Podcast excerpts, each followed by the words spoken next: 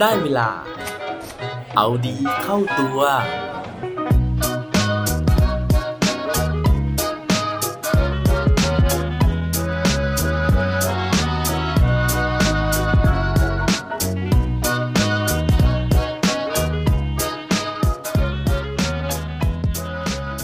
คุณเคยลองทำอะไรด้วยตัวคนเดียวดูไหมครับ สวัสดีครับ พบกับผมชัชวานแสงปรีดีกร และรายการเอาดีเข้าตัว รายการที่จะคอยมาหมันเติมวิตามินดีดด้วยเรื่องราวแล้วก็แรงบันดาลใจ เพื่อเพิ่มพลังและภูมิต้านทานในการใช้ชีวิตให้กับพวกเราในทุกๆวัน เคยไหมครับที่หลาย ๆ ครั้งนะฮะเราอยากจะทำนู่นทำนี่ทำโน่นเต็มไปหมดเลยนะฮะแต่ว่าสุดท้ายเนี่ยก็มาจบลงด้วยการที่เราไม่ได้ทำอะไรเลยนะฮะ ไม่ใช่เพราะว่าเราขี้เกียจนะครับ แต่ว่าเพราะสุดท้ายเนี่ยมันไม่มีใครเห็นด้วยกับความคิดของเราเลยนะฮะหรือว่าไปชวนใครนะฮะก็ไม่มีใครพร้อมที่จะร่วมมือกับเรา หรือว่ามองไปทางไหนนะฮะก็ไม่รู้ว่าจะชวนใครที่จะมาเดินไปกับเราดีนะครับ วันนี้นะฮะก็เลยมีเรื่องเรื่องหนึ่งนะครับที่จะมาเล่าให้ฟังนะฮะเนื่องในโอกาสที่ผมเดินทางมาแถบสแกนดิเนเวียนะฮะซึ่งหนึ่งในประเทศแถบสแกนดิเนเวียเนี่ยนะครับก็มีประเทศสวีเดนอยู่ด้วยนะครับและพอพูดถึงประเทศสวีเดนนะฮะตอนนี้เนี่ยมีเด็กน้อยคนหนึ่งนะฮะเด็กผู้หญิงคนหนึ่งนะครับที่กำลังโด่งดังมากในเวทีระดับโลกนะฮะซึ่งบ้านเกิดของเธอเนี่ยอยู่ที่สวีเดนนี้เองนะครับ โดยที่เด็กผู้หญิงคนนี้นะฮะล่าสุดเนี่ยเพิ่งได้รับการยกย่องนะครับให้ติดบุคคลแห่งปีนะครับโดยนิตยสาร Times นะฮะใช่แล้วครับบุคคลคนนี้นะฮะมีชื่อว่าเกรธาธุนเบิร์กสาวน้อยอายุ 16 ปีจากสต็อกโฮล์มสวีเดนครับ สำหรับใครนะฮะที่อาจจะคุ้นๆชื่อนะฮะแต่ว่ายังไม่รู้แน่ชัดนะครับว่าเกรธาธุนเบิร์กเนี่ยสาวน้อยคนนี้นะฮะเป็นใครมาจากไหนนะครับก็ต้องบอกว่า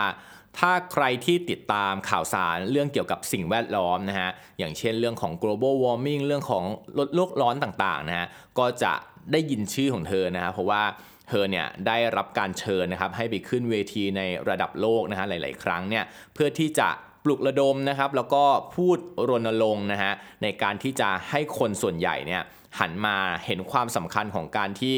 รัฐบาลเนี่ยควรจะปล่อยสารคาร์บอนนะครับสู่ชั้นบรรยากาศให้น้อยลง เพราะเธอมองว่ารัฐบาลทั่วโลกนะฮะหลาย ๆ ประเทศเนี่ยไม่มีความรับผิดชอบนะฮะต่อคนรุ่นถัดไป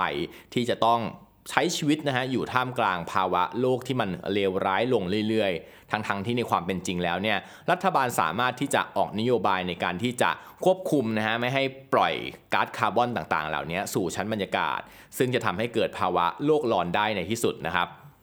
ซึ่งต้องบอกว่าก่อนที่เธอจะได้รับการยอมรับในระดับโลกแบบนี้นะฮะ เธอเริ่มการเคลื่อนไหวนะฮะหรือว่ารณรงค์เนี่ยด้วยตัวของเธอเองนะฮะ โดยที่บอกว่าครั้งแรกเลยที่เริ่มตระหนักถึงเรื่องของสิ่งแวดล้อมเนี่ยคือตอน 8 ขวบนะฮะที่โรงเรียนเนี่ยได้มีการสอนเรื่องผลกระทบต่อสิ่งแวดล้อมต่างๆนะครับ จนสุดท้ายเนี่ยเธอตัดสินใจนะฮะที่เธอจะไม่ขึ้นเครื่องบินตลอดชีวิตนะครับเพราะว่าเธอได้ค้นพบว่าการขึ้นเครื่องบินเนี่ยมันปล่อยสารคาร์บอนออกมานะฮะแล้วก็ใช้พลังงานมากกว่าการเดินทางประเภทอื่น ๆนอกจากนี้เธอยังตัดสินใจนะครับที่จะกินมังสวิรัตนะฮะเพราะว่าการทำปศุสัตว์นะฮะหรือว่าการเลี้ยงสัตว์เนี่ยมันต้องใช้พลังงานเยอะ แล้วมันก็ปล่อยความร้อนสู่โลกเนี้ยค่อนข้างจะเยอะ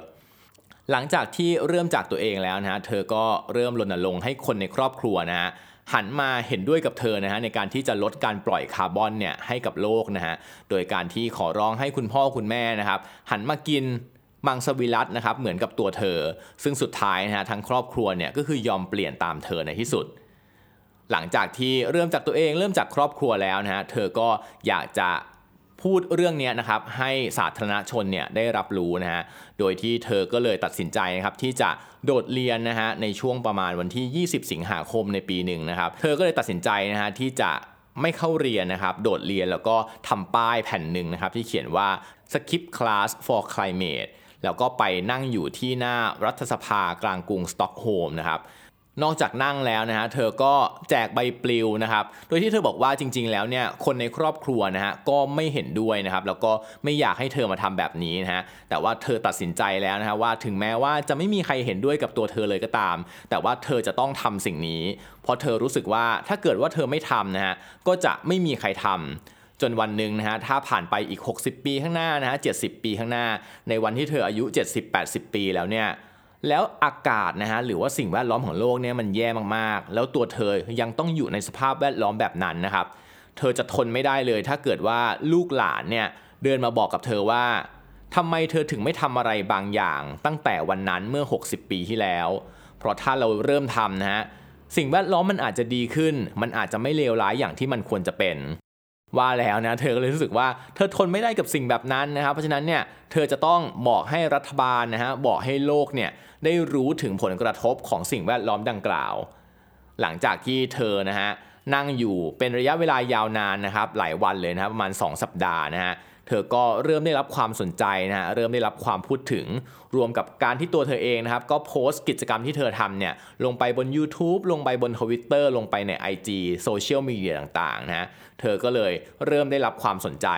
จนสุดท้ายนะฮะในช่วงหลังเนี่ยเธอลดระยะเวลานะครับหรือว่าจำนวนวันในการที่จะโดดเรียนนะฮะเพื่อที่จะมาประท้วงเนี่ยน้อยลงนะครับก็คือเหลือแค่วันศุกร์วันเดียวนะครับ แต่ว่าแม้ว่าจำนวนวันจะน้อยลงนะฮะแต่กลับสร้างผลกระทบที่ดีขึ้นกว่าเดิมนะครับก็คือว่ามีเด็กๆเนี่ยกว่า 20,000 คนนะครับจาก 270 ประเทศทั่วโลกเนี่ยเริ่มรณรงค์นะฮะหรือว่าเริ่มมาร่วมแคมเปญกับเธอนะครับโดยการที่โดดเรียนวันศุกร์นะครับแล้วก็สร้างแฮชแท็กนะฮะว่า FFF นะครับหรือว่า Friday for Future นะฮะซึ่งเป็นแฮชแท็กที่ได้รับการพูดถึงเป็นอย่างมาก หลังจากนั้นนะฮะเธอก็เริ่มได้รับเชิญนะครับให้ไปร่วมการกล่าวสุนทรพจน์นะฮะหรือว่าการสัมมนาตามเวทีต่างๆนะฮะซึ่งทุกครั้งที่เธอเดินทางนะฮะเธอก็ยังยึดคอนเซปต์เดิมนะครับก็คือว่าเธอจะไม่ขึ้นเครื่องบินไปนะฮะในขณะที่ผู้นำประเทศต่างๆเนี่ยขึ้นเครื่องบินเจ็ตส่วนตัวไป แต่เธอเลือกที่จะนั่งรถไฟนะฮะหรือว่าล่าสุดเนี่ยก็คือการที่เธอไปร่วมการประชุมของ UN นะฮะหรือว่าสหประชาชาติ เรื่องของการประชุมลดโลกร้อนนะฮะเธอก็ตัดสินใจนั่งเรือไปนะครับจากเกาะประเทศอังกฤษนะฮะไปที่ประเทศสหรัฐอเมริกา จนตอนนี้นะฮะเรื่องราวของเธอนะครับก็เป็นแรงบันดาลใจให้กับเด็กๆ ทั่วโลกนะฮะเป็นแรงบันดาลใจให้กับผู้ใหญ่หลาย ๆ คนนะฮะรวมถึงนักอนุรักษ์ต่างๆนะฮะที่มองเธอเป็นต้นแบบนะครับแล้วก็มองว่าเธอเนี่ยสามารถที่จะสร้าง Impact หรือว่าผลกระทบในวงกว้างนะฮะให้ทั่วทั้งโลกนะฮะหันมาสนใจเกี่ยวกับเรื่องของสิ่งแวดล้อมมากขึ้น นั่นก็เป็นเรื่องราวของเกรธากรุนเบิร์กนะฮะหญิงสาวตัวเล็กๆนะฮะที่เริ่มต้นนะครับในการทำทุกสิ่งทุกอย่างนะฮะแม้ว่าจะไม่มีใครเห็นด้วยกับเธอเลยนะครับแต่ว่าเมื่อเธอเชื่อว่าสิ่งที่เธอทำนะครับมันถูกต้องนะฮะและเธอก็มุ่งมั่นที่จะทำสิ่งนั้นต่อไป ผลสุดท้ายนะฮะผู้คนก็เริ่มให้ความสนใจนะครับแล้วก็สิ่งที่เธอทำเนี่ยมันก็ผลิดอกออกผล ไม่ว่าวันนี้นะฮะคาร์บอนในชั้นบรรยากาศนะครับจะลดน้อยลงหรือไม่นะฮะแต่ว่าอย่างน้อยเนี่ยผู้คนทั่วโลกก็เริ่มหันมาสนใจแล้วก็ใส่ใจนะฮะและรับรู้ถึงปัญหาที่มีอยู่จริง วันข้างหน้านะฮะในวัยที่เธอ 78 ปีนะครับผมเชื่อว่าอย่างน้อยเธอก็มีคำตอบนะฮะให้กับลูกหลานของเธอว่า ถึงแม้ว่าสิ่งแวดล้อมในวันนั้นนะฮะมันจะเลวร้าย แต่ว่า อย่างน้อยคุณยายนะฮะเกรธาคุณเบิร์กก็ได้เริ่มลองทำอะไรบางอย่างแล้ว ตั้งแต่วันนี้ แล้วคุณล่ะครับ ถ้าวันนี้คุณยังหาใครนะฮะที่เห็นด้วยกับเรื่องราวที่คุณจะทำไม่ได้ คุณจะตัดสินใจ ลองทำหรือว่ามันนึกย้อนให้เสียดายเล่นในวันข้างหน้าครับและปิดท้ายวันนี้นะครับ ด้วยโค้ดดีโค้ดโดนจาก Overdose Codes นะฮะเขาบอกไว้ว่า sometimes you have to stand alone just to make sure you still can บางครั้งนะฮะเราอาจจะต้องลองอยู่คนเดียวนะฮะหรือว่าทำอะไรคนเดียวบ้างนะครับ เพื่อให้อย่างน้อยเรามั่นใจนะฮะว่าเราสามารถที่จะอยู่คนเดียวได้ครับ อย่าลืมกลับมาเอาดีเข้าตัวกันได้ทุกวันจันทร์พุธศุกร์พร้อมกด subscribe ในทุกช่องทางที่คุณฟัง รวมถึงกดไลค์กดแชร์โดยแบ่งปันเรื่องราวดีๆ ให้กับเพื่อนๆของคุณ ผ่านทุกช่องทางโซเชียลมีเดีย สุดท้ายนี้ขอให้วันนี้เป็นวันดีๆของพวกเราทุกคน สวัสดีครับ